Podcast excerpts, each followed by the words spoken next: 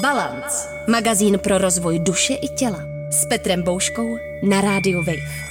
Balance. Dobré odpoledne, vážení přátelé letní filmové školy, přátelé a přítelkyně, dámy a pánové. Vítejte ve stanu Českého rozhlasu, pod kterým v tuhle chvíli, respektive nad kterým v tuto chvíli symbolicky vlaje vlajka Rádia Wave. Přišli jste na živé natáčení podcastu Balance, jehož já jsem autorem. Moje jméno je Petr Bouška a kromě toho, že pracuji v médiích, tak se věnuju duševnímu zdraví i ve své druhé profesní větvi jsem v psychoterapeutickém výcviku. Naším dnešním tématem je, jak žít s vysokou citlivostí a hovořit o něm bude Alena Véle, zážitková pedagožka, terapeutka a autorka knížky Citlivka, která nedávno vyšla. Ahoj Aleno. Dobrý večer. Ahoj. Já mám ve zvyku, abych, přiznám se, abych uklidnil sebe, začínat nějakým vtipem. A kolegové se mi smějou, že si ty vtipy vymýšlím dopředu. Tak jsem se vás chtěl zeptat, kdo z vás tady byl loni na diskuzi, jestli tady vůbec někdo takový je na diskuzi o psychoterapii. Jo. Takže já nemůžu použít ty samé fóry, co jsem použil loni, až by to bylo trapný. Tak nic, tak humor nebude. Ale když ve smlouvě vám, že se musíte alespoň třikrát eh, zasmát během průběhu workshopu, Můžu se opakovat. Dobrý. No, Ježíš, vy jste vlídný. Já mám vlídný publikum, to mě moc těší. Ne, já, já takhle na začátek, jak jsem říkal, abych se, abych se uklidnil a možná abych i, i vás trošičku navnadil na to, co se bude dít. Každopádně, proč jsme zvolili téma vysoké citlivosti? Protože my jsme nedávno s Alenou Véle se na tohle téma bavili ve standardním díle podcastu a ten podcast byl nadprůměrně poslouchaný, tak jsme si řekli, že by vás to mohlo zajímat. A jak tak koukám na zaplněný šapy toho českého rozhlasu, kde větráky zuřivě všechno chladí, tak eh, vás to zajímá, jsem za to moc rád. Slibuju, to už, je, to už je všechno. Já už pak budu mluvit daleko míň. Mě lidi strašně začali, no ne strašně, začali mi vytýkat, že ve svém, ve svém vlastním podcastu primoc mluvím. tak až se vrátí můj terapeut z dovolené, tak to s ním musím probrat.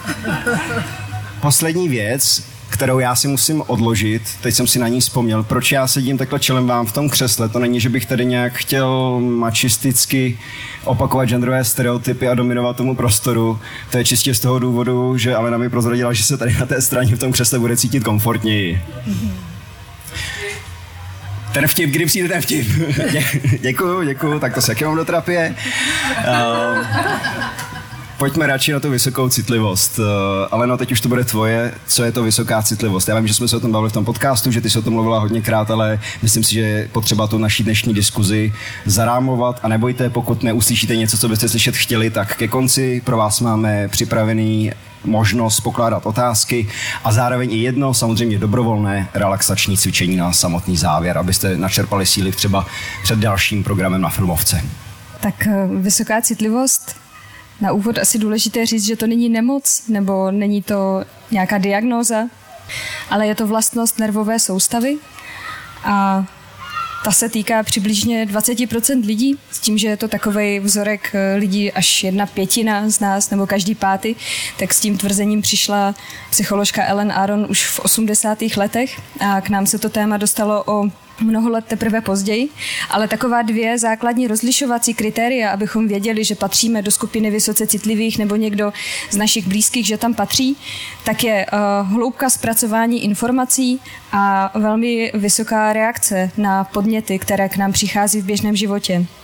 Zaujalo v publiku jsou převážně ženy, eh, publikem balancu jsou taky převážně ženy. Platí to i pro vysokou citlivost, že s vysokou citlivostí se více potýkají nebo mají ženy než, než muži, pokud budeme přemýšlet v těchto kategoriích? No, my si to většinou myslíme, že taková emocionalita a větší citlivost patří k ženám, ale když budeme vycházet opravdu z toho výzkumu zase, když se vrátíme k těm starším výzkumům, tak eh, se vždycky projeví to, že v té skupině je rovnoměrně zastoupení, jsou rovnoměrně zastoupení muži i ženy.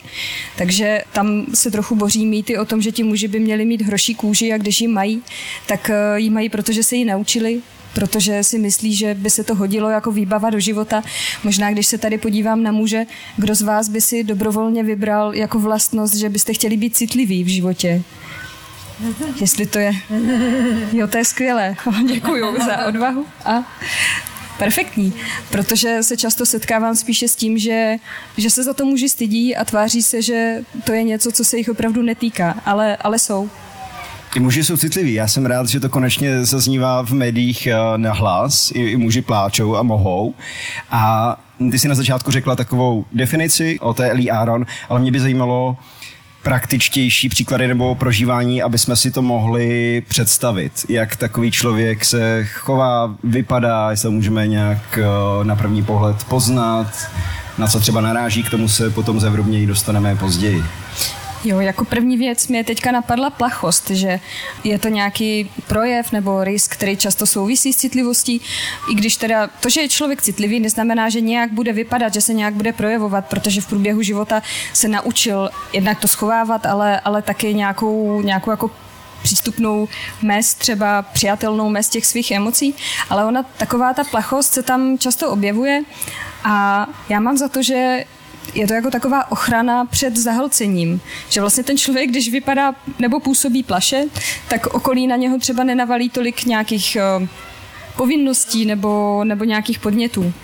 A ještě bych ráda zmínila, že tady tu skupinu vysoce citlivých můžeme rozdělit na takové tři základní typy. Já mám docela ráda typologii podle uh, americké psychiatričky Judith Orlov a ona popisuje vlastně tři skupiny citlivých lidí a těmi prvními jsou fyzicky vnímaví lidé. To jsou lidé, kteří vnímají emoce a hlavně emoce nebo třeba bolest a radost ostatních lidí na svém vlastním těle. Třeba když tady Petra bude bolet ruka, aniž bych o tom věděla, tak eh, se může stát, že za chviličku, když tady takhle vedle sebe budeme sedět, tak mě taky začne bolet ruka. A, a nevím proč, nevím, kde se to vzalo, ale takový lidé mezi náma jsou a potom se stává, když třeba pracují někde v pomáhajících profesích, někde v eh, hospicích nebo někde s nemocnými lidmi, tak doslova dokážou získat až nemoce z citlivosti.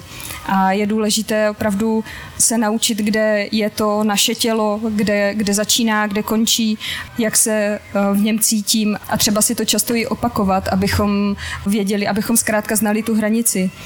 Pak druhým typem jsou emočně vnímaví lidé. To jsou takové, můžeme jim říkat třeba houbičky a ty zase vnímají emoce druhých lidí, jako kdyby byly jejich vlastní když třeba přijdeme do místnosti, kde někdo prožívá nějaký hněv a i když ho v tu chvíli neventiluje, tak eh, můžeme cítit nějaké silné napětí, že najednou nám taky není dobře a nevíme, kde se to bere. Tak to může pramenit tady z toho. A zase tady je hodně důležité, abychom se naučili ptát se sami sebe, jak se cítíme a jak nám teďka je v tuhle tu chvíli. A takovým třetím typem tady té skupiny jsou intuitivní typy. Tam patří lidé, kteří eh, dokážou komunikovat ještě s jinými bytostmi, než jsou lidé. Takže to, to už eh, může vypadat, že tady zabíháme do nějaké ezoteriky, ale skutečně je to nějaká, nějaká skupina lidí, kteří vnímají třeba napojení na rostliny nebo na zvířata, nebo dá se říct na planety, nebo, nebo třeba na lidi z druhého břehu. Ještě bych k tomu dodala, že pokud třeba vnímáte, že vy sami eh, jste vysoce citliví a teďka přemýšlíte, který ten typ nebo podtyp byste mohli být, tak to může být ještě kombinace, aby toho nebylo málo. Mě to napadá spoustu věcí, tak zkusím to nezapomenout. První je teda, že jsem netušil, že se dá takhle zrcadlit i ta somatizace. O těch emocích jsem to věděl, že skutečně i třeba ta, ta bolest nebo nějaké tělesné prožívání, to, to si zažívala, nebo znáš takové lidi, který na sobě cítí, nebo zrcadlí to, co, co cítí jiný, jiní lidé. Ono to možná zní nevědecky, ale oni už výzk, výzkumy o zrcadlení neuronů ukazují, že něco takového skutečně je možné a že se to, že se to děje. Že když jsme v kontaktu s lidmi a čím déle a čím hlouběji do toho třeba vztahu jdeme, tak opravdu ty naše mozky se do jisté míry synchronizují.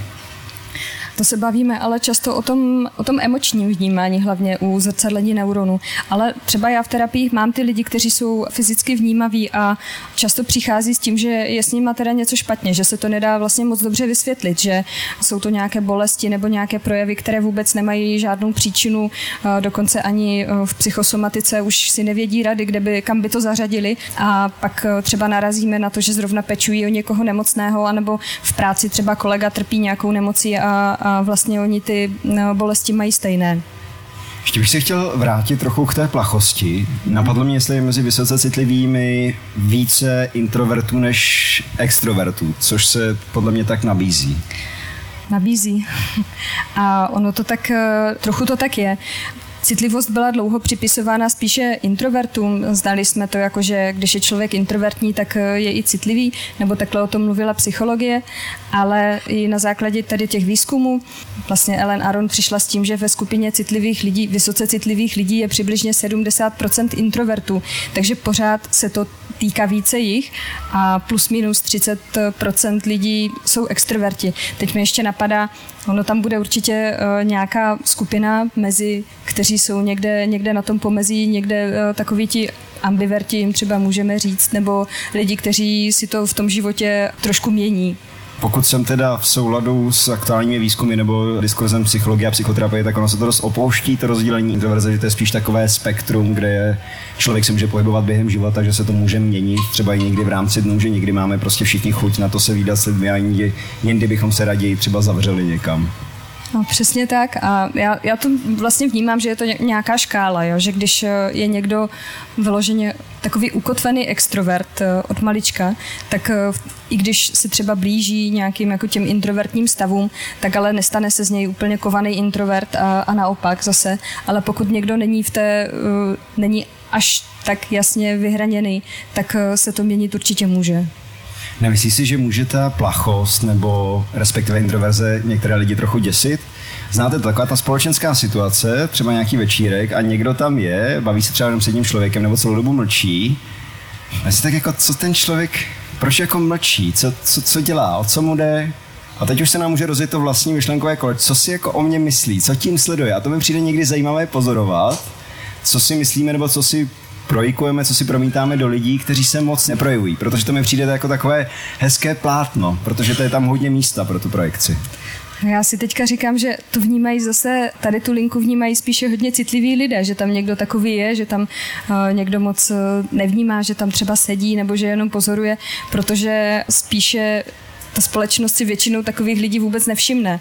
A je to, je to až takové jako zarážející v tom, že spousta jiných lidí na sebe nějakým způsobem upozorňuje a ti vysoce citliví i dlouho stáli stranou nějakého jako zájmu společnosti, protože se vlastně neprojevili, protože nedělali okolo sebe žádný eh, kravál nebo, nebo nikomu nějak jako neubližovali, neomezovali, někoho jsou přirozeně ohleduplní, takže hm, se spíš někde jako stáhnou, vyjdou těm lidem vstříc okolo, takže na sebe tomu se neprojeví. No. A my se teď přesuneme do dalšího bloku té diskuze, kde chceme probrat, kde vysoce citliví naráží, jaké jsou pro ně výzvy a já budu stejně hlídat čas, aby jsme to měli vyvážené, aby jsme se potom dostali k benefitům a talentům a taky k sebepéči. Na co vysoce citliví a kde naráží nejčastěji? Nejčastěji naráží na to, že eh, potřebují se naučit regulovat množství podnětů, které k ním přichází.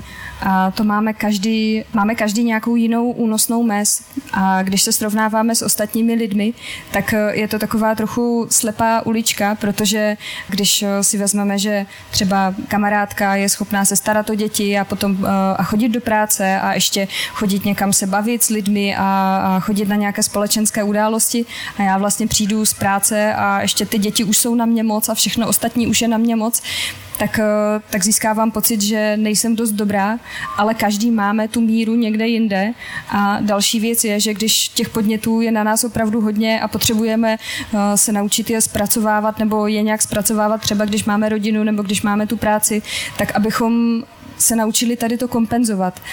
Třeba eh, tím, kde nechci říkat zazdrojovat, je to až takové, takové slovo, ale Zkrátka, abychom nacházeli místa, která uh, nám dopřejou nějakou jako relaxaci a odpočinek. Já si říkám, jestli si potom vysoce citliví častěji nemohou připadat nějak divní nebo odlišní. Když sedí právě třeba na tom kafi s kamarádkou, která teda jde do té práce, pak obstará děti, navaří a tak dále a tak dále a někdo jiný přijde domů a je přehlcen podněty, tak eh, mu tam může velmi snadno naskočit myšlenka, že je s ním něco špatně. A to je právě docela časté. Citliví lidé si často myslí, že jsou méně cení nebo dlouhodobě žijou s tím pocitem, že toho v životě nestihnou moc, anebo že nejsou moc výkonní a že si nezaslouží třeba nějaké ocenění a právě mají takovou tu laťku nasazenou hodně vysoko, nebo mají vysoké nároky. A zase, když máme na sebe vysoké nároky, tak pak máme poměrně nízkou sebeúctu. Vzhledem k tomu, že se vysoká citlivost týká i těla, týká se i stravy, týká. Citliví lidé mají citlivá těla. velmi záleží na tom, jaké živiny tomu našemu tělu dáme, aby se cítilo opravdu podpořené, vyživené, aby mu bylo dobře. Lidi, kteří třeba nejsou tolik citliví nebo nemají tak citlivá těla, tak si můžou dovolit eh, jíst eh, jídlo, které jim zrovna přijde pod ruku a, nebo nějak dlouhodobě a necítí nějaké následky. Většinou citliví lidé opravdu na sobě poznají symptomy, že jim není dobře nebo že to tělo začne nějakým způsobem vzdorovat a v momentě, kdy se zaměříme na to, abychom mu dali lepší živiny, pravidelně jedli, tak ty výsledky jsou poměrně rychlé. Když už jsme u tématu toho, co si dáváme do těla, tak mě napadlo ještě eh, alkohol a jiné psychoaktivní látky, protože na jednu stranu si říkám, že pokud je to tělo víc citlivé, tak může i to naše prožívání a to tělo víc ovlivňovat pití alkoholu a nějakých a braní drog. A na druhou stranu, že to naopak vysoce citové může svádět k tomu, že jim ty látky pomáhají právě s tím útlumem. Může. Alkohol je takové větší téma hlavně v tom, že když se často cítíme zahlcení, tak eh, sáhneme potom alkoholu, který nás dokáže uklidnit a dokáže nás udržet ve společnosti a díky němu se eh, dokážeme třeba i bavit s ostatními lidmi, i když bychom za normálních okolností už si šli raději lehnout. Ale obecně citliví lidé na všechny látky, alkohol, eh, na tabák nebo jakékoliv psychoaktivní látky reagují mnohem silněji. A je to taky takové důležité jenom si to říct, že to tak máte nebo máme, protože v momentě, kdy pak chceme třeba experimentovat s nějakýma psychoaktivníma látkama, tak se tam snadno může stát, že se dostaneme až do, nějaké, do nějakého velkého nekomfortu nebo uh, do velkého rozrušení nebo klidně do nějaké psychózy. A vlastně když vím, že jsem citlivá, tak si to můžu lépe regulovat, nebo si můžeme říct třeba o nějakou menší dávku. Teď to není jako návod k tomu, abychom něco tady zkoušeli, experimentovali, já ale spíš, jako, říct. spíš je to taková jako obezřetnost. Obezřetnost, no a já si říkám, že se to může stát, nebo teď mi najela taková fantazie, hypotetická situace, prvouživatel nebo pr- prvouživatelka nějaké psychoaktivní látky si někde na podobném festivalu s kamarády dají tu drogu všichni si dají stejně, s tím, že to někdo má vyzkoušené třeba a na toho vysoce citlivého člověka to může fungovat opravdu víc a může ho to dostat až do zdravotních problémů, možná i ohrožení života. Tím nechci strašit samozřejmě, ale... Může, nebo do nějakých dlouhodobých psychických obtíží, kdy se opravdu člověku rozjede větší úzkost nebo klidně deprese. A bylo to také součástí terapii, které jsem vedla, kdy opravdu lidé na základě tady nějaké jako zkušenosti, kdy, kdy si s kamarády, s kamarády dali nějakou dávku něčeho trochu silnějšího, tak jim potom dlouhodobě bylo špatně. Jsou z tvé zkušenosti a z terapeutické praxe lidé s vysokou citlivostí více náchylní právě k depresím a úzkostem? Já bych teď eh, skoro řekla, že to není na základě mojí, mojí praxe, ale i na základě výzkumu, který, nebo těch výzkumů, které máme o vysoce citlivých lidech, že opravdu je to, je to něco, co se nás dotýká mnohem víc, než eh, ostatních lidí, protože souvisí to s intenzitou toho prožívání. Když v životě zažíváme něco hezkého a stačí třeba nějaké, nějaké maličkosti, že vidíme eh, berušku někde na, na listu, tak se dokážeme úplně rozzářit, rozjasnit a cítíme až euforickou radost, že na tom světě je na chviličku eh, nádherně, ale se stejnou intenzitou potom vnímáme i ty negativní věci, když cítíme nějaký smutek nebo když cítíme bolest třeba. A když je toho potom na nás moc, a trvá to déle, nebo prožíváme nějaké náročnější období a přidá se k tomu ještě únava, kdy třeba nestíháme relaxovat nebo nestíháme odpočívat, tak eh, máme tendence opravdu prožívat nějaké depresivní epizody nebo nějaké delší depresivní období. A zároveň úzkosti zase eh, souvisí s nějakými obavami, protože citliví lidé mají tendence vidět eh, rizika nebo věci, které se můžou stát. Někdy tomu říkám, že jako kdyby vidíme za roh a když je toho potom na nás moc, tak eh, opravdu to jako může vyústit v nějakou úzkost. Co pracovní prostředí a práce? Jak tam se odráží vysoká citlivost? Většina citlivých lidí potřebuje ne nějakou, neřekla bych ani konkrétní práci, protože citliví lidé jsou opravdu jako napříč odvětvími, že uh, jsou v různých technických oborech, eh, IT oborech, nebo ekonomové klidně, nebo umělci, jsou opravdu všude, i když uh, z řad umělců těch citlivých lidí je opravdu hodně, ale spíš záleží na tom, nebo velmi touží potom, aby ta práce jim dávala smysl. Je to taková jako nutná součást a aby třeba směřování firmy, pro kterou pracují, aby dávalo smysl a taky vždycky potřebují, aby tam měli nějaké vhodné prostředí. Třeba, aby jim někdo nechodil v kanceláři za zády, nebo aby tam mohli mít nějaké květiny, nebo aby mohli v průběhu práce vyjít ven, aby se mohli sklidnit a třeba si na chviličku jenom odpočinout, eh, utnout ten myšlenkový proces. Takže je hodně důležité, aby, aby tam třeba měli podporu uvedení nebo, nebo si dokázali taky říct o to, co potřebují. Je moc hezký dokázat si říct, to si myslím, že je krok jedna, ale napadá mě, že tohle se může v té společnosti orientované na silný pracovní výkon setkávat s nepochopením. Že to může být interpretováno jako snaha vyhýbat se práci, nepracovat tolik, Může. Třeba víc doma, že tak by mě, jak to komunikovat s nějakým takovým jo, tohle... šéfem nebo šéfkou vystříženého z učebnice o manchesterském kapitalismu. Jo, tohle bývá hodně těžké, ale hlavně to bývá těžké v momentě, kdy se neznáme, protože pokud se začneme poznávat a víme, že jsme citliví, že ta citlivost taky nese nějaké talenty, tak se nám to potom komunikuje mnohem lépe, kdy já třeba přijdu za tím šéfem a řeknu mu, hele, já tady působím jako lepidlo kolektivu, já tady dokážu nějakým způsobem harmonizovat to prostředí okolo sebe, zlepšily se tady vztahy, dokážu tady určit nějaké problémy, dokážu tady uh, řešit třeba nějaké konflikty, ale zase je to na úkor toho, že bývám hodně unavená a že mě ty věci hodně vyčerpávají. Potřebovala bych, abych to měla rozdělené tak, abych třeba nějaký den v týdnu zůstala doma. A to už potom zní mnohem lépe a už, už to není jenom jako, hele, tak já tady potřebuju nějakou, nějaké jako benefity. Hmm. Přijde že jsi zdůraznila to, že napřed o sobě vůbec musíme vědět a nesnažit se hrát s ostatními tu samou hru a když už jsme načetli téma pracovních vztahů, tak u nich prosím zůstajme co ostatní vztahy třeba pochopení, nechop, nepochopení, sebepoznání. I, I tam je asi důležité to, to o sobě vidět a komunikovat. Určitě je fajn to komunikovat, ale způsobem ne takovým jako by zahanbeným, že máme tady takovou tu naši věc, no, jako tu citlivost. Není to diagnoza, není to porucha, není to nemoc. Asi to je místo, kde bychom to měli zdůraznit. Tak, není to ani jedno z toho, protože často v těch párech narážím, třeba i na to narážím v terapii, kdy ten člověk přijde a říká, no já mám takovou jako přítelkyni, když ona má prostě tu vysokou citlivost a já teď nevím, jako co s tím máme dělat.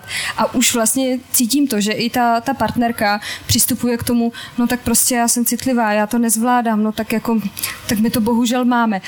A, a je to takové, taková... Se, jako, sebe mrzkařské, sebe stigmatizující je vlastně... Sebe stigmatizující, nějaká... ponižující, vlastně uh, devalvující. A když to pozveme jako nějakou normální součást, eh, každý z nás má nějakou povahu, každý z nás má nějakou strukturu, tak uh, někdo je vysoce citlivý, tak uh, to tady patří.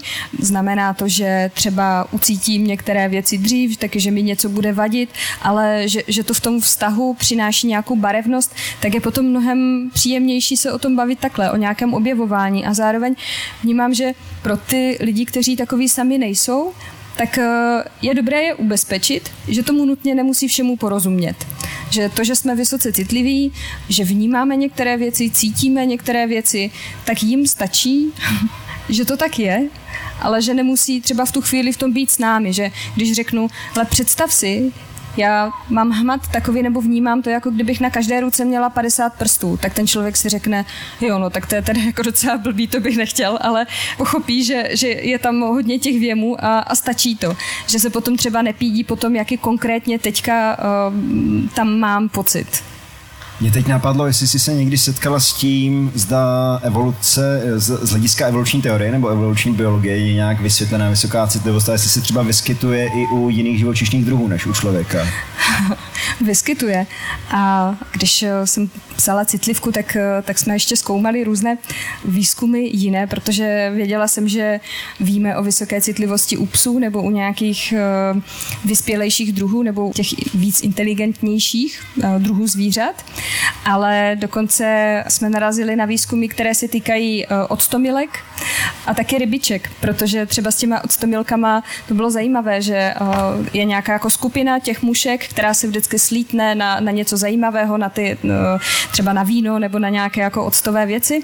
A pak tam jsou nějakých přibližně 20% mušek, které tak jako lítají okolo a trvá jim, než, než dosednou. A Takže tam se to projevilo a pak eh, vlastně u rybiček to bylo něco podobného, kdy většina těch ryb šla za nějakou návnadou a, a šly jako napřímo a pak tam byly ale nějaké takové zvídavější rybky, které kroužily okolo a na tu past se nechytli. Že vlastně dokázali vycítit nějaké nebezpečí nebo to, že to pro ně není úplně ideální. To si myslím, že pro vysoce citlivé skvělá zpráva, že evolučně dáváme, dáváte smysl. Nebýt slepá vývojová větev si myslím, že je dobrý. Naopak, jedna věc je, že v tom nejsme sami a ta druhá věc je, že se taky dá říct, že citlivost jako taková je spíš nějaká významná vývojová strategie lidstva jako druhu. Si říkám, že možná vypozorují ti lidé nějaké nebezpečí nebo naopak nějaké příležitosti dříve, třeba hlouběji a lépe než, než ostatní. Tak a to je, to je jedna z těch výhod, protože, jak jsem říkala, že citliví lidé, že máme někdy pocit, že vidíme za roh, že cítíme nějaké blížící se nebezpečí, nějaká úskalí, nějaká rizika, tak ale díky tomu potom taky dokážeme chránit sebe a naše okolí, třeba svoji rodinu, že máme nějakou intuici, nebo, nebo třeba vnímáme nějaké, jako, mm, dejme tomu, zvuky, pachy, energie lidí a třeba cítíme, že někdo nám chce ublížit, nebo že něco pro nás není až tak úplně dobré a můžeme tomu včas zabránit. Oblíbené téma v psychologii a psychoterapii, tak to je téma hranic. Myslím, že to je téma pro každého člověka, ale také si říkáme si pro vysoce citlivé, to nebude řekněme, statisticky častější téma nebo důležitější téma, jak si vymezit a najít tu svoji hranici. Když je tolik možností těch vstupů, co ke mně může doputovat, tak asi těch hranic budu muset stanovovat víc. Pro citlivé lidi je to celoživotní výzvou, protože mluvím taky o sobě. My jsme většinou, máme takové nastavení, že jsme ohleduplní a že chceme vycházet ostatním lidem vstříc a přejeme si, aby těm lidem vedle nás bylo dobře, aby nám potom taky bylo dobře a narážíme na to, že to tak většinou ostatní lidé nutně nemusí mít, že třeba takovou velkou ohledu plnost nemají a v tom přichází velká zrada, nějaké velké poznání v určitý moment a Často citliví lidé obecně mývají problém s nastavováním hranic, s nějakým třeba i vymezením se, nebo s nějakým jenom s tím třeba říct někomu, ne, teď se mi to nehodí a učíme se to až když je nám třeba 30 nebo 40 a je to takový jako velký aha moment.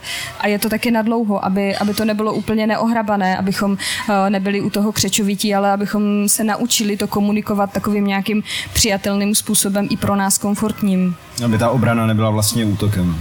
Tak.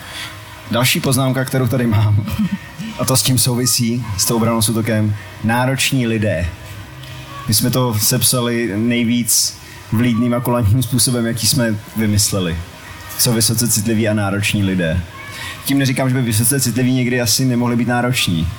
To dokážou rozhodně taky být nároční, ale většinou teda sami pro sebe, než pro ty ostatní.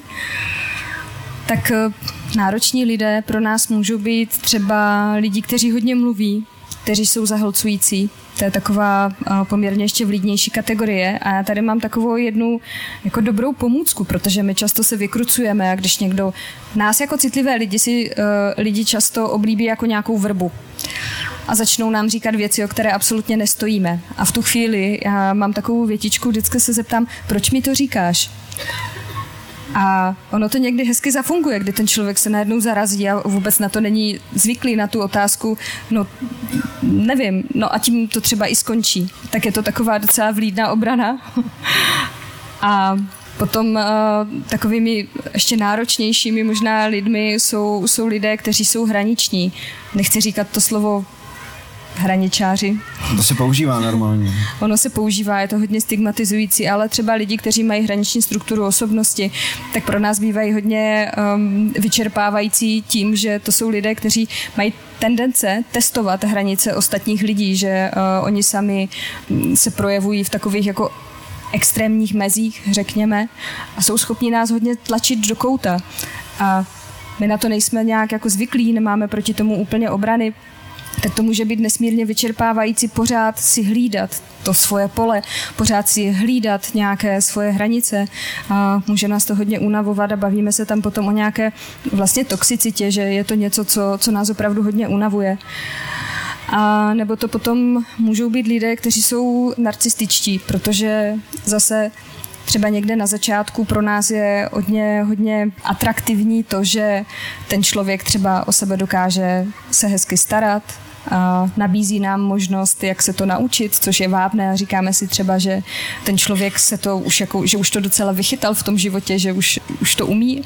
A pak zjistíme, že ale tak jako na začátku třeba nám vycházel vstříc, tak najednou nás začne devalvovat a my se propadneme úplně někam na dno nějakého sebehodnocení a často nechápeme, proč se to děje, že je to takový, uh, takový související proces nějakého, jako nějaké krajní idealizace a znehodnocení, tak to bývají takové vyčerpávající uh, příběhy, bych řekla, uh, lidí. Já mám potřebu se na tomto místě zastat jak lidí se zasílenými narcistickými rysy i zhraničními, nebo lidé, co přímo by spadli do té kategorie poruchy. Oni to často ne- nemyslí zle, oni prostě neumí jinak v tu chvíli. A, a to je právě prostor pro psychoterapii. Určitě a taky, taky je to potom ale pro nás hodně uh, zahlcující a, a zdrcující, protože my se jim taky snažíme pomoct a víme, že oni třeba v jádru to nejsou špatní lidé, jenom to sami mají těžké, ale když se snažíme to nějak pochopit a nějak uh, s něma v tom být, tak je to právě ten zdrcující proces pro nás. Nebo když se do toho dokážeme hodně emočně navázat, tak, tak je to intenzivní a může nás to stát třeba naše právě psychické zdraví. Ale no pokud k tomu nic nemáš, tak bych mm-hmm. přešel k té sebepéči. Mm-hmm. A první poznámku, kterou na to tady mám, na toto podtéma, je praxe. Praxe je, myslím, že je důležitá pro všechny lidi v životě, jenomže citlivý člověk, když nekompenzuje, když eh, nerelaxuje nebo eh, neodpočívá, tak eh, se snáze dokáže dostat do velké nepohody. A ta praxe nám pomůže v tom, abychom se každý den pravidelná praxe. Tím myslím to, že si třeba každý den dáme nějaký čas pro sebe, ráno třeba, nebo, nebo večer, nebo v průběhu dne, ale že si najdeme takovou chvilku, kdy si uděláme ten čas pro něco, co nám dělá dobře. A když dojdeme k tomu zastavení, tak máme čas na to se zeptat třeba, kolik mám dneska energie, jak se dneska cítím. A už třeba ráno si můžu říct, ty jo, no tak eh, nespala jsem úplně dobře. Vlastně to není úplně na to, abych dneska zachraňovala tady cizí lidi a budu mít dost co dělat, abych do večera vyšla s tím, co mám. A, a můžu mít nějakou jako reflexi na to, kolik mám té energie. A v té praxi může být eh, klidně jenom 10 mm, minut koukání se z okna, nebo eh, si tam můžeme pustit k tomu oblíbenou písničku. Ale když se to stane nějakým návykem, tak je to eh, v dlouhodobém měřítku, to výrazným způsobem zlepšuje naši náladu, nějakou naši pohodu a tak tím pádem naše zdraví. Já teď ještě propojím s tématem zaměstnání, protože mě napadlo, že těmto lidem budou asi častěji vyhovovat nějaké volnější úvazky, flexibilní pracovní doba, home office a tak podobně. To se asi lépe skloubí s tou pravidelnou, vlastně nepravidelnou praxi, když se ráno člověk probudí a ví, že ten den nebude asi úplně dobrý, tak je lepší mít fluidní kalendář než nějaký rigidní. Je to ideální. Je ne to vždycky ideální. je to možné, ale zároveň teď, eh, když se bavíme třeba o těch kratších úvazcích, tak my pořád, nebo často jsme navyklí na to, že máme plný úvazek a že je to nějaká norma, která nutně musí být a občas, eh, když se třeba o tom bavím se svými klienty a už eh, třeba říkají, no ale já už to prostě nezvládám, je toho fakt na mě moc, já bych potřebovala tři čtvrteční úvazek nebo poloviční úvazek a teďka nevím, co ty peníze tak uh, se vzájemně podpoříme, dojdeme k tomu, tak jo, tak to pojďme ale zkusit, pojďte to vyzkoušet, si říct o ten zkrácený úvazek. A ono to často funguje velmi dobře, že teď už ta doba na to je a člověk si opravdu může říct o zkrácení úvazku o 20%, i když by třeba zůstal uh, na těch penězích, které potřebuje. Takže ty možnosti tam vždycky jsou. Hmm. Ono, to, že člověk je v práci nebo pracuje, neznamená, že to má nějaký smysl nebo že produkuje práci nějakou. Tak, protože ta když je, když je přečerpaný, už, tak... Když je přečerpaný, tak tam víceméně sedí a stejně už vlastně jenom zahlcuje třeba svoje okolí, nebo už eh, tam nepřináší teda nějakou moc eh, hodnotu. Hm. Dále v sebepéči je mi jasné, že naprosto fantasticky bude fungovat pobyt v přírodě a příroda jako taková. Tak to je uh, stěžení věc. Nejenom pro vysoce citlivé, ale pro ně je to, je to zásadní věc. Příroda je něco na co jsme napojení, jsme silně spjatí s ní a je to také nejsilnější zdroj takové té čisté energie, kde ji můžeme načerpat a ono se nám občas do té přírody nechce. Třeba když jsme zahlcení a máme chuť jenom ležet v posteli a, a říkáme si, že už to vlastně moc nějak nedává smysl a, a kde teda nabrat tu sílu, tam určitě doporučuji zvednout se a opravdu to zkusit a, a jít do toho lesa nebo na louku nebo někam, kde, kde nám bude dobře, protože v tu chvíli opravdu čerpáme nepředstavitelné množství energie. A taky s přírodou bych na to navázala, s tím taky souvisí nějaká cykličnost a vlastně přírodní cyklus, se kterým my jsme spjatí.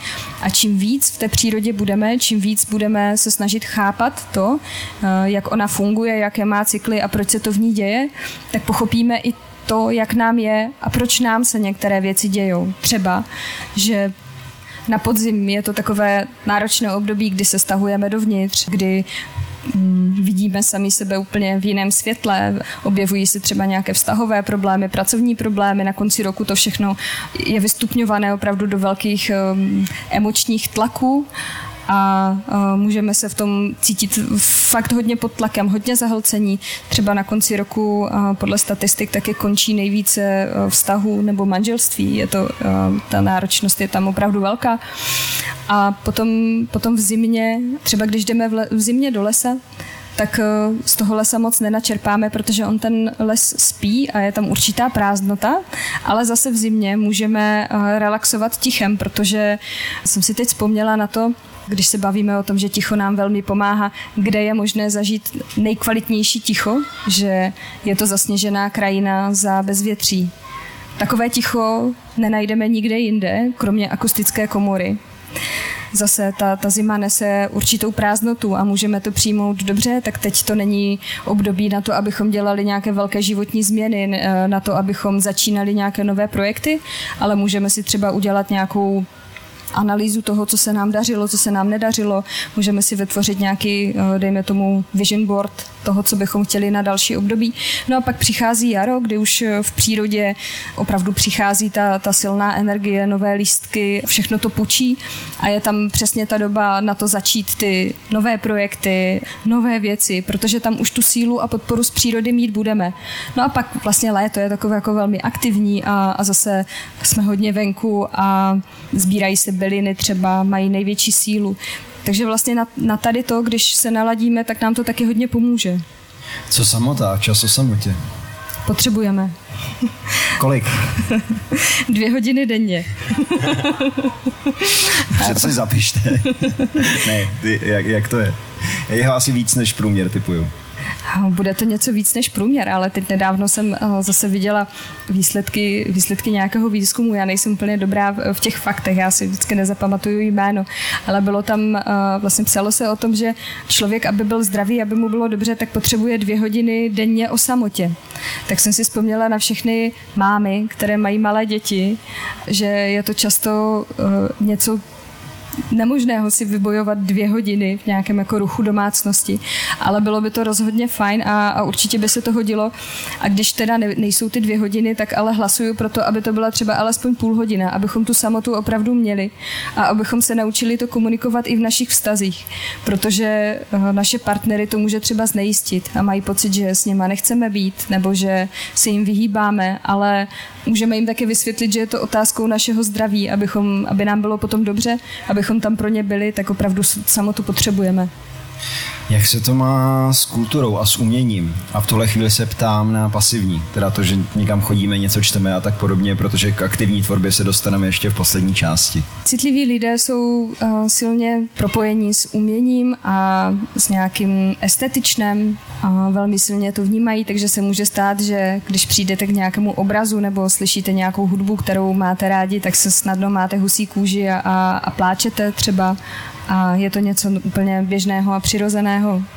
Nemůže právě takový silný zážitek někoho přehltit, no zahltit? Může, ale spíše, spíše se neděje to, že by to bylo úplně zahlcení, ale že je to nějaké sycení. Že to je, že to je silné, ale není to moc. Hmm, je to moc, ale takovým je to vlastně dobré? Může to být dobré? Jakože... Ale spíše tím pozitivním způsobem. způsobem. A nebo třeba, když eh, má člověk pocit, že Mm, že ta hudba přináší emoce jako smutek nebo nějaký stesk, tak eh, to také může ale přinášet úlevu, že se třeba dokážeme v tu chvíli vyplakat nad něčím, co bychom jinak nezvládli, co by nám úplně nešlo. A pak přijde ta úleva. Na regulaci podnětu je výborná meditace. Máš s tím ty nějaké zkušenosti? Já mám zkušenost s tím, že vysoce citliví lidé jsou schopni meditovat nějakých knížkách jsem četla, že samovolně, ale znamená to třeba, že přijedeme v lese k nějakému potůčku, sedneme si tam a přirozeně se naladíme na, na meditaci, na ten stav a, a dokážeme to snadno. A určitě meditace se doporučuje, v kontextu vysoké citlivosti, ale já tam mám takovou zkušenost, že když je to opravdu jako hloubková, třeba vedená, řízená meditace, tak to může citlivého člověka ještě více citlivit tak eh, tam mám takový apel na to, kdybyste se někdy eh, chtěli něčemu takovému eh, podrobit a, a tohle si vyzkoušet, tak opravdu nejděte přes sebe, nebo pokud máte pocit, že vám něco z toho není příjemné, že vám to přináší nějaké zvláštní pocity, tak, tak to asi nebude úplně pro vás. Co zahlcení technologiemi? Mobilní telefony, monitory, televize.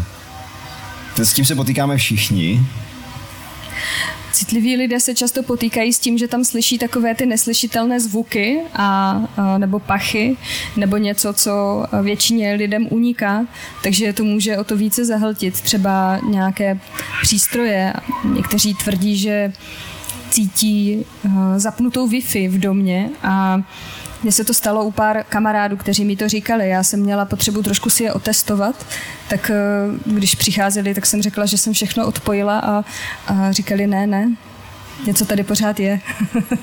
I název toho hotspotu taky, říkám, ten to ještě nečtou. Ne, to ještě ne, ale... To ještě ne.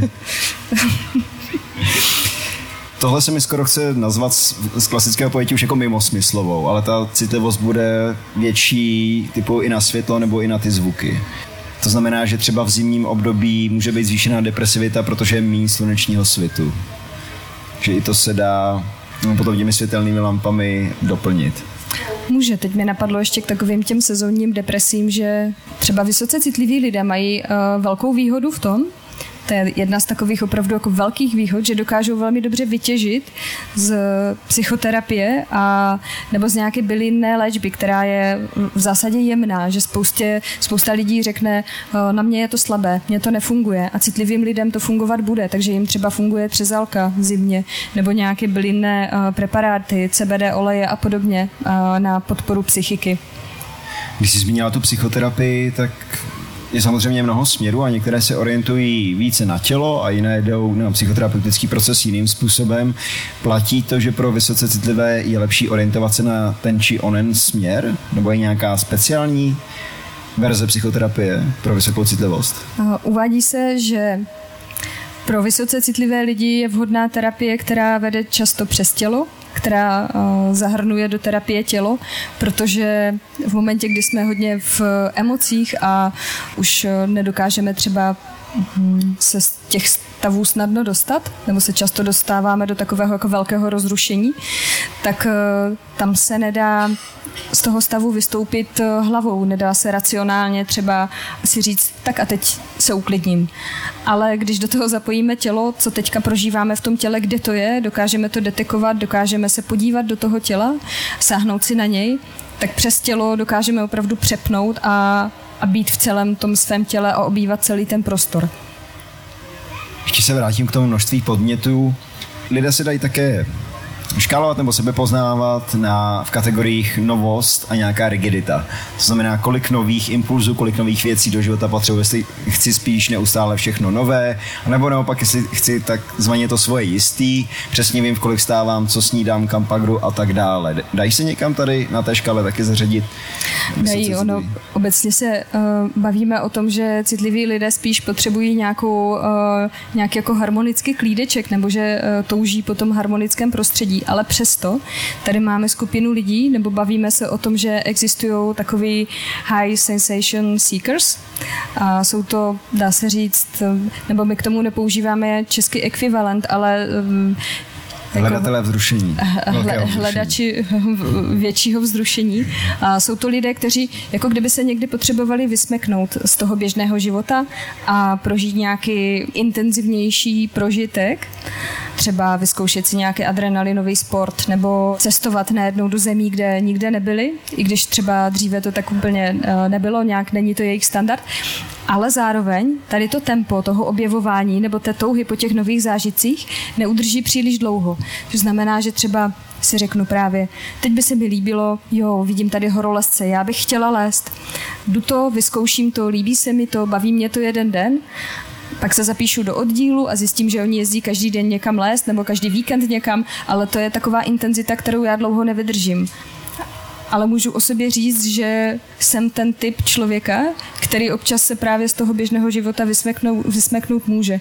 Mimochodem tady na to eh, existuje i samostatný test, třeba na mých stránkách nebo na stránkách Ellen Aron, um, když si zadáte uh, High Sensation Seekers test. No a pojďme tedy konečně k těm benefitům a talentům a začneme typu tím nejzajímavějším a to je sexualita. Jak se projevuje vysoká citlivost v sexualitě, pokud vůbec? Tak přemýšlím, aby z toho byl benefit. je tam. Můžeme, samozřejmě nemusíme se striktně držet jenom těch benefitů. Je. Říká se, že citliví lidé jsou snáze vzrušiví a že je tam velká vášnivost, že to může být něco, co ty vztahy opravdu velmi oživí a když už tedy jako jsme v těch vztazích a bavíme se o tom, že tam máme tu naši věc, máme tam tu citlivost, tak třeba tady to z toho může být jedna velká výhoda. A taky je velká výhoda, že se dokážeme naladit na tempo toho partnera, nebo že dokážeme velmi dobře splynout. Když jsou spolu vysoce citliví lidé, empatičtí lidé dva, tak eh, opravdu velmi rychle, snadno splývají. A s tím taky ale potom souvisí to, že se dokážeme skrze tu sexualitu naladit na toho druhého člověka opravdu v tak velké intenzitě, že nás to může až někdy zahltit, nebo že třeba eh, člověk po, po nějaké intenzivní, intimní chvilce může třeba plakat a neví, proč se to děje, protože opravdu je to tou intenzitou a najednou se z nás něco vyvalí. Obecně ještě to rozšiřme na nějaké pozitivní nebo hezké aspekty ve vztazích, nejenom třeba partnerských, ale převážně v těch partnerských mimo sexualitu. Tak s citlivostí souvisí empatie, takže citlivý člověk je opravdu schopen se naladit na toho druhého, být s ním, pochopit ho. A vlastně to pochopení je něco, co je pro spoustu lidí velmi léčivé, takže to v těch vztazích přináší tady tu kvalitu. A někdy si říkám, nebo jsem mi pozoroval, že by se ti vysoce citliví pro druhé doslova rozkrájeli, téměř mm. doslova rozkrájeli. Že to může být pro někoho příjemné, ale zároveň to může být náročné pro obě strany. Samozřejmě souvisí to ještě s citlivostí, že opravdu chceme těm druhým lidem působit nějaké blaho, aby jim bylo dobře, ale to už se dostáváme možná k nějakým, k nějakým tady vývojovým věcem, proč se to děje, proč eh, jsou lidé až tak ochotní obětovat sami sebe a pomáhat těm druhým a to už jako nutně nesouvisí, nebo nejsme tady jenom na poli té citlivosti, ale i něčeho dalšího. Hm. No a teď je čas na to aktivní umění, na to aktivní hm. tvůrčí činnost. Předpokládám, že vysoce citliví lidé budou často tvůrčí jsou a bývají kreativní. Ať už to jsou, nebo bývají umělecky zaměření a bývají umělecké talenty. A já si pamatuju, když eh, jsem se začala věnovat tomu tématu vysoké citlivosti někdy v roce 2016 a četla jsem si ty výhody, tak jsem si říkala, jo, ještě umělecké talenty, jasně. To už tady ale opravdu působí velmi elitářsky, ale ono to tam opravdu je. A často lidé těm talentům nevěří nebo nevěří, že je mají, protože se setkali s, s takovou tou klasickou výukou, kdy nám ve škole někdo řekl, ty radši nekresli, ty radši nespívej. A my, jak jsme takový křehčí a ohleduplní a všechno si hodně bereme, tak si to opravdu vezmeme do života, že to je něco, co bychom dělat neměli.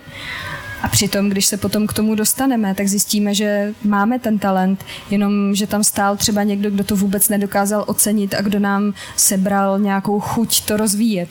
Ale je to tam. A další věc ještě, než vstoupí. Já jsem trochu dojatý, ale pokračuj. to je dobře. Tady patří. tak eh, tak je tam kreativita. A taky citliví lidé často nevěří tomu, že by sami mohli být kreativní nebo cítí to. A zase je tam taková podpora v tom, když si myslíte, že nemáte dost kreativity, tak se zkuste zamyslet nad tím, co jste v tom životě někdy vytvořili, ať už to jsou nějaké práce s dětma nebo třeba vybavení vlastního bytu, jak se vám to dařilo, protože často dojdeme k tomu, že právě tam nám to šlo vlastně docela dobře, a, nebo to můžou být tady, tady ty jako náznaky, že dokážeme třeba propojit nějaké existující věci související a že tam ta tvořivost v tom skutečně je. A my se třeba bavíme o pojmech malá kreativita, velká kreativita. Zase ta velká kreativita je mm, typově Leonardo da Vinci, ta malá kreativita je právě to, že někdo vymyslí, že propojí židličku se stolkem a udělá z toho set pro děti třeba. Hmm. Myslím, že každý má kreativitu, jenom právě často v těch dětských letech byla utnutá. Hmm. A já teď teda řeknu, proč jsem byl dojatý. Paní profesorka, která jsme museli říkat profesoři na gymnáziu, samozřejmě, kterou nebudu jmenovat, tak mě strašně nebavilo pod jejím vedením kreslit, protože ona přišla, hodila tam klas žita a to jsme měli kreslit a mě to strašně nebavilo, tak jsem to udělal takový hodně abstraktní. A ona mi řekla, že já bych radši kreslit neměl a byl jsem jediný z celé třídy, než kvůli možná z celé školy, kdo měl z výtvarky dvojku. Takže si dneska říkám, že jsem naopak, já byl tak pokroj. Já už jsem byl v tom období Picasa a ona chtěla ještě ty Rembrandty. Dobře, a máte někdo na Alenu otázku týkající se vysoké citlivosti nebo související? Poprosím, jestli tady někde běhá naše zkostná produkce. Ano.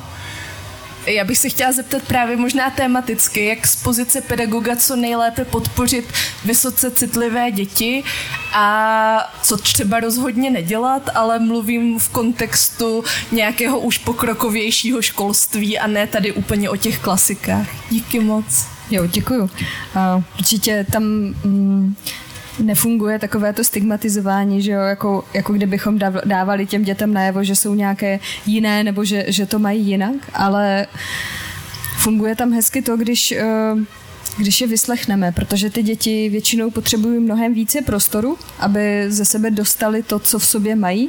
A když pak získají ten prostor někoho, kdo je ochoten na to počkat, počkat na nějaké vyjádření třeba, tak mu to hodně pomůže a pak za sebe dostane takové, takové to jádro nebo tu skutečnou potřebu, o co mu tam jde.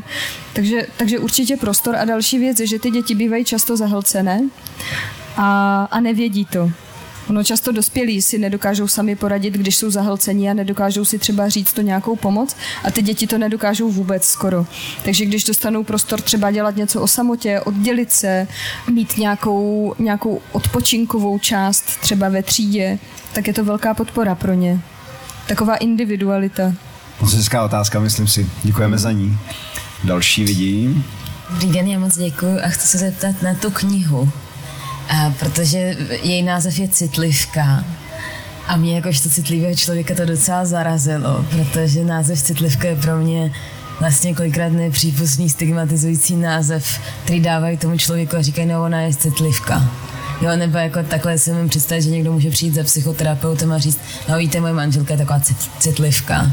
A vlastně mě to docela, bych řekla, jako dnešní přednáška mě jako, jak to říct, po ní chci přečíst tu knihu, ale zároveň ten název mě jako vysoce odrazuje.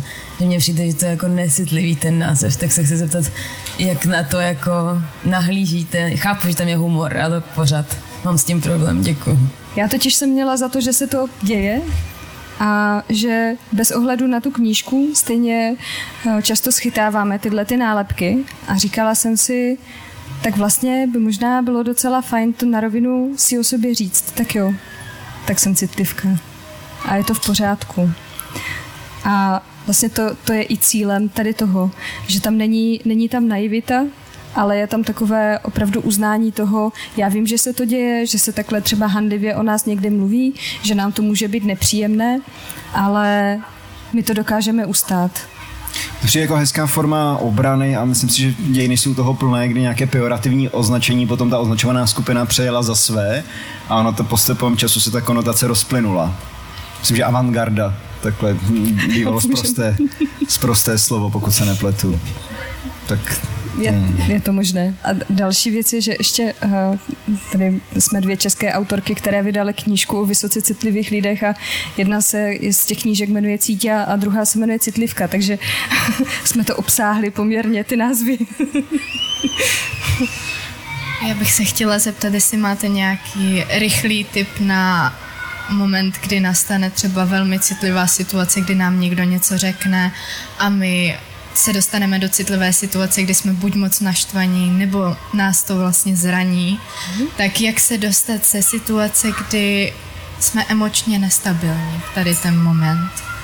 Nachystala jsem si tady jedno cvičení eh, na závěr ještě. Eh, počkala bych ještě chvilku na nějaké dotazy a určitě v tom pomůže se pokusit se uzemnit, eh, buď teda jít do kontaktu s tělem, se svým, takovým, ono to není vidět, Dobře, tak co se teďka u mě děje? Kde to mám? Je to v břiše? Jasně, mám to v hrudníku. Aha, tak tam už je nějaká úzkost, už mě to sfírá hodně. Když tam je úzkost, tak to můžu rozdýchat, můžu roztáhnout ten hrudník, můžu se takhle natáhnout.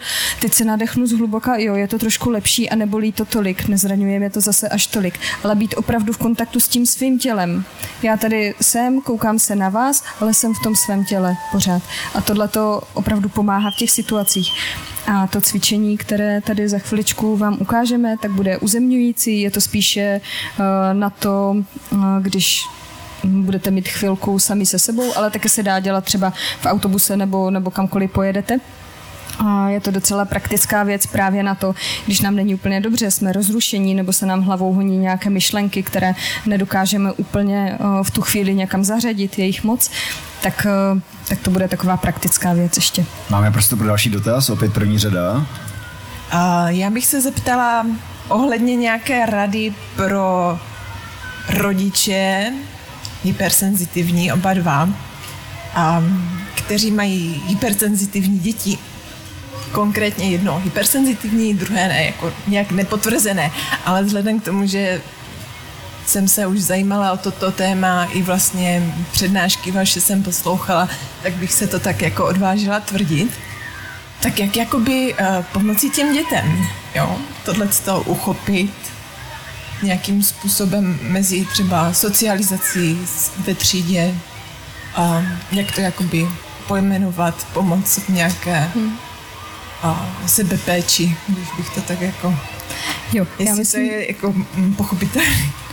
Já myslím, že to jsou už takové konkrétní věci potom, že, že by ty otázky mohly být ještě klidně konkrétnější, ve kterých situacích to může nastat, ale obecně, pokud jste všichni hypersenzitivní, tak to znamená, že taky můžete být všichni zahlcení v té domácnosti poměrně často, že bude určitě důležité se odpojovat a najít si nějaký čas na to, abyste byli třeba někdy sami se sebou nebo, nebo uh, rodič s jedním dítětem nebo sám rodič různě, aby, aby ty skupinky se takhle rozdělily, ale tam je zásadní pro tu podporu to, abychom uznali to prožívání těch dětí. Abychom, to je asi to, co jim do života můžeme dát úplně nejvíc. Abychom nepopírali to, co oni cítí a to, co prožívají, protože to dítě, když přijde s, nějakou, s nějakým svým ohromným dramatem a my mu řekneme, prosím tě, to je úplná blbost teďka, to nemůžeš takhle cítit, tak moc dobře víme, co nám to potom přináší do života. Ale když řekneme, jo, je to teďka náročné, já to uznávám, dobře, můžeš tady k tomu mít, tady máš eh, nabídku toho, že teď můžeš být sám, nebo můžeš být s náma, nebo něco, tak ale on se cítí přijímaný, nebo ono se cítí to dítě přijímané. A to je obecně asi úplně ten základ toho. Že spíš si myslím, že eh, bychom se o tom mohli bavit dál a, a kdybyste pak třeba řekla ty konkrétní případy, tak, tak tam se to dá určitě zase nějak jako dál rozebírat. Děkuji, tamhle otázka.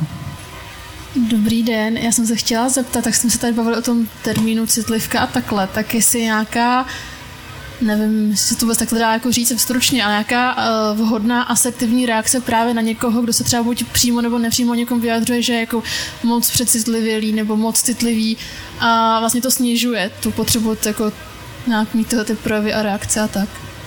No, já bych si určitě toho člověka zeptala, proč má potřebu mě hodnotit. Co mu to chvíli, v tu chvíli vlastně přináší. Nebo možná úplně nerozumím eh, teďka správně tomu kontextu, ale pokud někdo má, no, jo, říkám, mi vlastně mi cíleně ubližuje, eh, zhazuje mě, tak eh, pokud se s ním teda potřebujete bavit, zkoušela jste to třeba se zeptat proč? Nebo i když cítím, že tady v tom v té situaci je snadné zůstat paralizovaný že asi ne vždycky nás napadne nějaká otázka, no takhle bych se doptala. Máme další otázku? Dobrý den, mě zaujalo, co jste říkala o hraniční poruše osobnosti. Já jsem si myslela, že ta s vysokou citlivostí souvisí a chtěla bych se zeptat, uh, teda jestli lidi, kteří trpí, uh, kteří jsou hraničáři v uvozovkách, tak nejsou vysoce citliví, protože vy jste vlastně říkala, nebo vůbec celkově, lidi, který jste označovala jako Eh, s narcistní poruchou nebo tou hraniční poruchou osobnosti, tak nemohou být taky zároveň vysoce citliví? Vylučuje se to?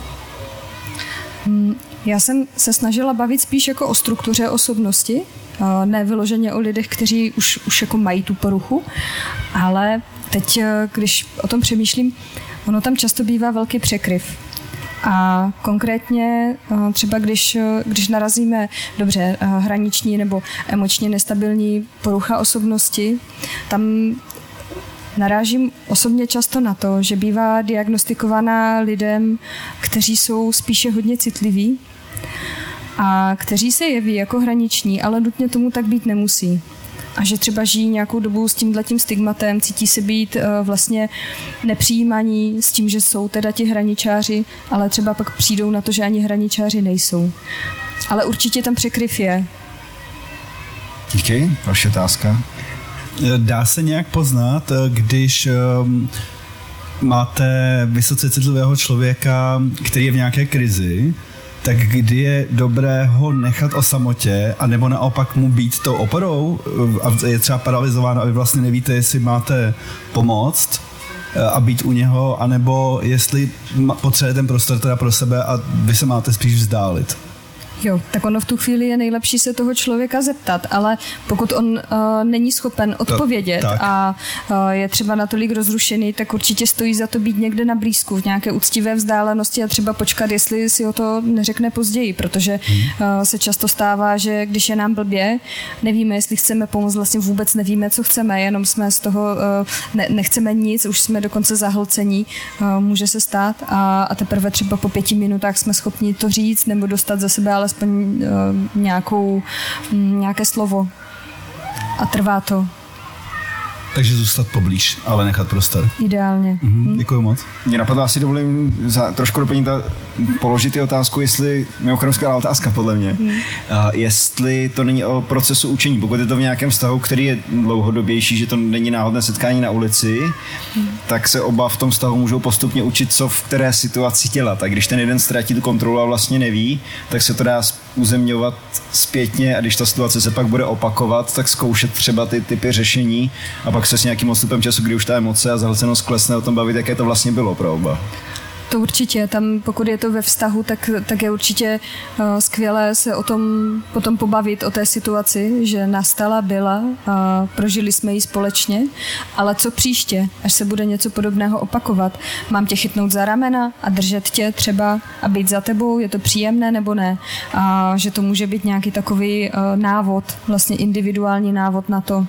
Ještě máme nějaké otázky.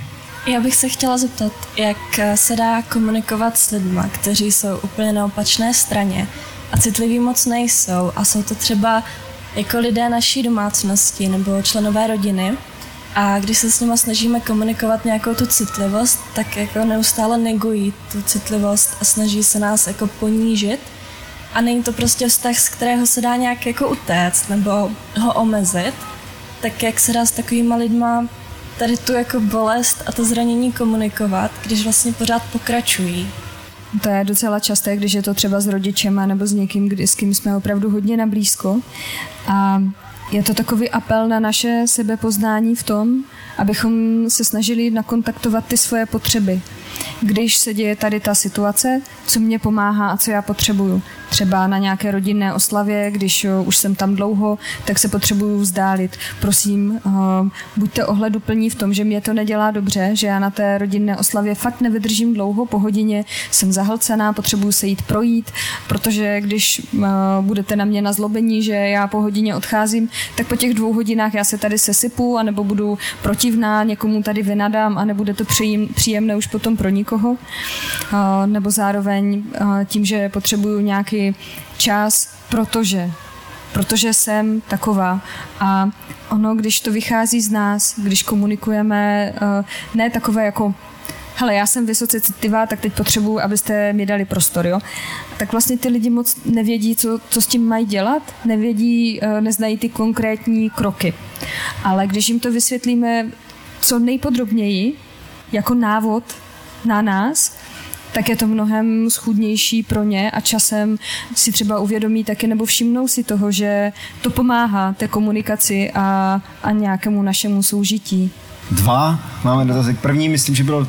První byla, Ta- první byla to- paní, ale Dobrý den, já bych se ráda zeptala, eh, jak už tady bylo řečeno, to pedagogické působení, jestli je trend třeba pro, třeba pro děti s nějakou větší citlivostí, jakoby preferovat menší kolektivy nebo, nebo prostě nějaký menší skupinky, jestli, to se, jestli se to dá takhle paušálně říct, nebo nechat třeba ten trend, jak je, já nevím, tak jestli jako naopak tyhle, tyhle děti třeba budou cítit líp někde v ně- nějakých menších kolektivech. Jo, děkuju.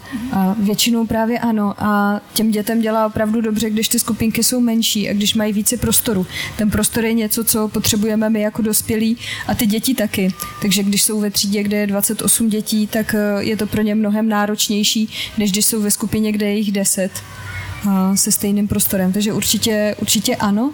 Ještě mi napadlo konkrétně u těch dětí, tam se často setkáváme s tím, je to takový jako eh, popisovaný rys vysoce citlivých dětí, že nebývají soutěživé. A výjimka potvrzuje pravidlo, moje dcera je vysoce citlivá a je soutěživá. ale ale eh, tak to často je, že ty děti třeba nedělají nějaký sport proto, aby, aby měli výsledky, ale proto, aby byli se svými kamarády.